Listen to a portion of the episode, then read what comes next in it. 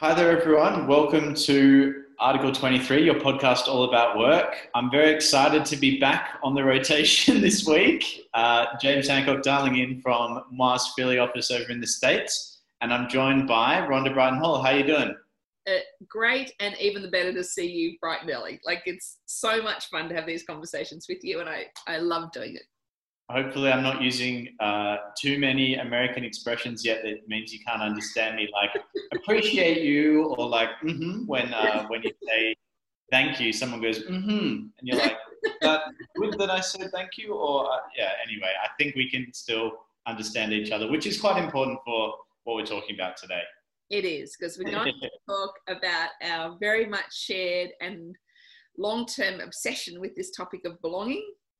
Yeah yeah, we are. I'm super excited. And I think now more than ever, belonging matters deeply. One of the things I'm noticing so much in the States and talking to clients over the last couple of days is actually it's popping up as a standalone role here, um, usually in HR, but elsewhere. But things like, and it doesn't matter on titles, but head of belonging, really looking at how you're bringing diversity efforts together, culture together, uh, how you're looking at how work comes together for people. So I think we're onto something. uh, we're obsessed, and we know that there'll be listeners out there who are absolutely obsessed by this too. We'd want to hope we are. Like three years of uh, you know pretty deep research and, and collecting data and constantly challenging it and getting it ready. I think we're getting really close. So I think um, the way that we talked about we'd like to go through this is to talk about belonging and why it matters because strangely that's a question we're often asked and because we're so deep in it all the time um, it, it, we don't think about it anymore. We just it's of course it's a bit of a no-brainer but let's talk about why it matters and then talk about what's behind it and then land in how important it is right now when we're faced with these enormous global challenges to build momentum and to build a future um, together and why belonging is such an important foundation for that. I just can't exaggerate that past where it currently sits in reality. Yeah, so, I can't, can't wait. So, do you want to start with why it matters then? Yeah, I do. Because it's, it, I think it's sort of a why does belonging matter is because you always want to give people the space that they need to give their very best contribution, their best effort, their best connectivity. And where does that come from? It comes from when you feel like you belong, where you are where you should be, alongside the people that you should be with, and you've got an opportunity to give your best and you're not fighting for territory or fighting for space or your mm-hmm. rights or anything else. You're actually confident that people want you there, that they need you there, that they accept you as you are. And that whole feeling of being where you should be, with who you should be with, is creates an enormous amount of confidence. It builds trust. And that combination of confidence and trust is not only your own best ideas, but it's also this openness to collaborate, to throw it in, to help someone else. You know, you, you believe that if someone needs your help, you give it to them. There's a generosity to it because you know that mm-hmm. you're all in it together. And so you can't possibly underestimate how incredibly foundational that is to how we come together as human beings. Yeah, and I think that generosity is absolutely massive. I've felt that I've seen that one a lot, and it's it's so important.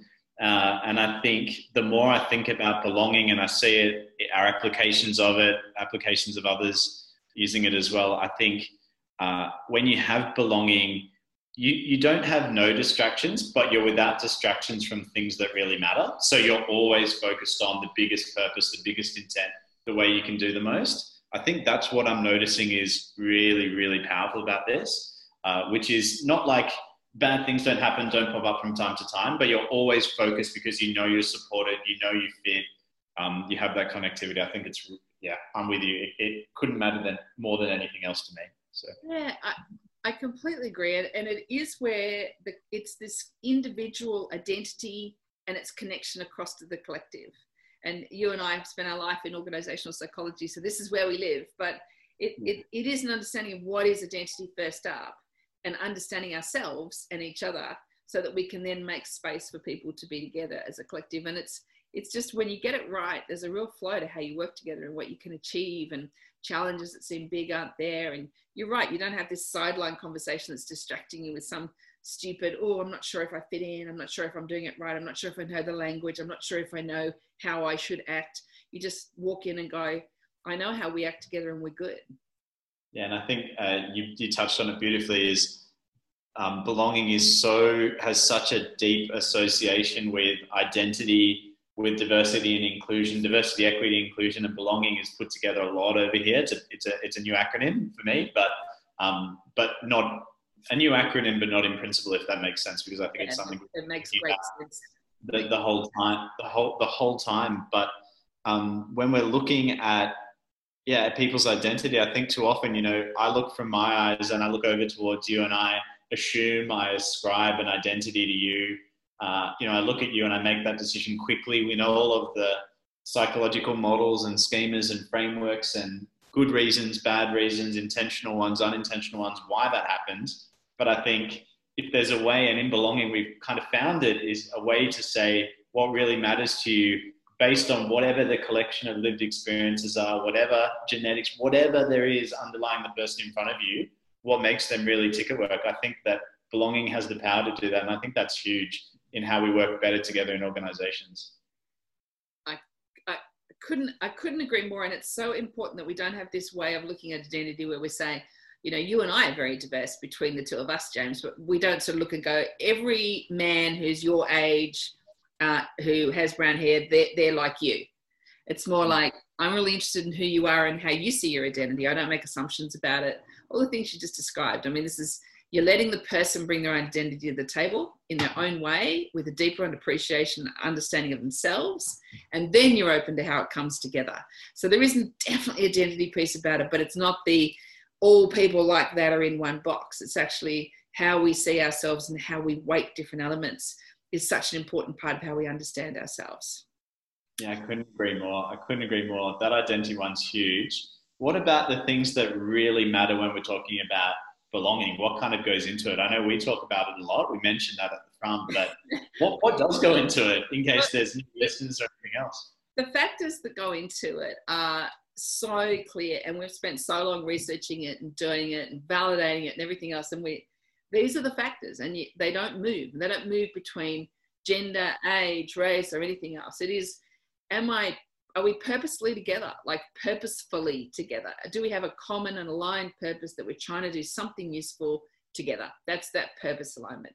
Second one is do we have good relationships? Like do we get on well? Do we care that each other turns up? Um, are we looking out for each other? These are just generous good relationships and generosity very very much part of that. The third yeah. one is agency freedom to do things my way. I don't have to be told how to do it. I can bring what I want to bring to it in my way. And that sort of freedom and agency is such an important part of how we're all wired. And then the final piece of it is accountability. It's not just, yes, you have permission to turn up as yourself, but actually, it's really important that you do. And when we turn up, we turn up the best we can possibly be because everyone's counting on us to be there. And there's a very different empowerment in that accountability than there is if someone's telling you what to do or they're, they're you're there the gatekeeper like i need to mentor you in so you know how to fit in as opposed to it's awesome that you've turned up and we know that you've got some difference to the you know the rest of the group or whatever it happens to be and we want that difference and we want it really badly. Yeah. Yeah. Yeah. I couldn't agree more. I think all of those things are holding true. What we've got in our belonging index is amazing touches on all of those things but why don't we go to a, a little bit more on uh, why belonging matters so much uh, right now and what, what you could do about it. Because I think, like you said there, uh, Rhonda, was um, what we're finding is these factors don't matter so much based on a whole range of factors like age, etc. Um, I'd also say that even though we're navigating pretty wacky situations and the situation is seemingly the same in a pandemic, but we're having different cycles and different timings all around the world, across states, uh, across you know, towns, whatever it is, there's so many moving parts to that that aren't happening evenly. Um, if these factors hold true, is that is that true even in a crisis? Because for me, how you want to work together, the purpose you're getting behind, the relationships that matter to you, how they matter to you, the way you like to work, if it's in groups, if it's more by yourself, I don't think they're going to radically change in a pandemic. What do you What do you think? I, th- I think they become even more important because every mm. other thing that you used to hang your hat on. Like we were in this cool office together. That's why we felt cool about it. We all went to that coffee shop. That's why we felt cool about it. Um, we all go to that pub after work. That's why we feel cool. But all of pub after. Oh no, sorry. Still get the coffee in the pub, but yeah. it is so many of the rules are gone. And so, you know, for the last couple of years, we've said, oh, we need to make data based decisions and check the facts and everything else. But the reality is they don't work right at the moment. There's literally no guidelines, no boundaries. And so we're going to need every single individual turning up in the best possible way so that they can help solve these problems that are unsolvable, that don't have a rule book or a last time we did this at work like this, or we know the best way through this is A or B. It's actually, we're going to need everybody turning up the best they can possibly be. And to do that, we have to get to belonging. And when we've been working with people lately, we've been trying to nut this out. And you can hear the urgency in our voices about why people should lean in and care more, is what we're asking for. Don't sit back. There's so many voices at the moment saying, I want my sh- more of the share of the pie that's ever decreasing, as opposed to actually, what can I add to the pie? How can I create momentum? How can I help get this back on track? And as many of us as possible need to be in that framework because not everybody can do that every day, but all of us need to try. And so we've sort of broken it into four categories, and I think they're pretty right. So the first one is this context issue, understanding context.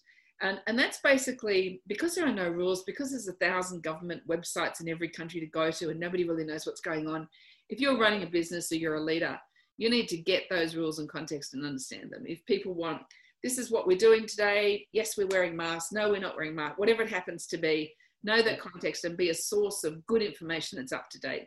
That means you've got to know that like three times a day because that's people go, What's the rules? And you go, The rules are these and I'm going to provide this level of safety. So that context in your area, region, suburb, city, whatever it has, country, whatever it is, that's clear, and you have to t- sort of know what that is.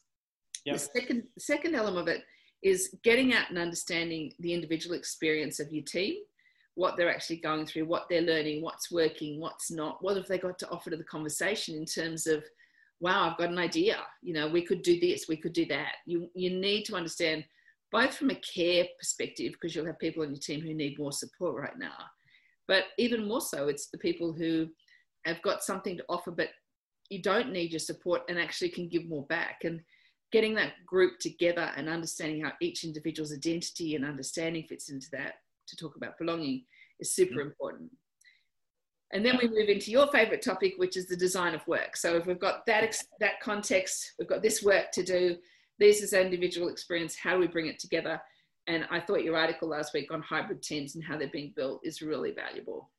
Yeah, and I think um, I think work design does matter. I think that it's you're always going to have a way of navigating what's happening out there in the market or in the situation that you're at. Uh, that's always moving. We know that it's disrupted in good times and it's a pandemic in bad times. Uh, and then yeah, you need to bring the individual, the team, and the organization along and society along within that and sort of blend it together. And for me, you know, as not a car guy, as I read in that article, I think the way to approach that is a hybrid team where you are balancing all of those things. It makes the most sense. It allows the best flexibility. It allows the best contribution.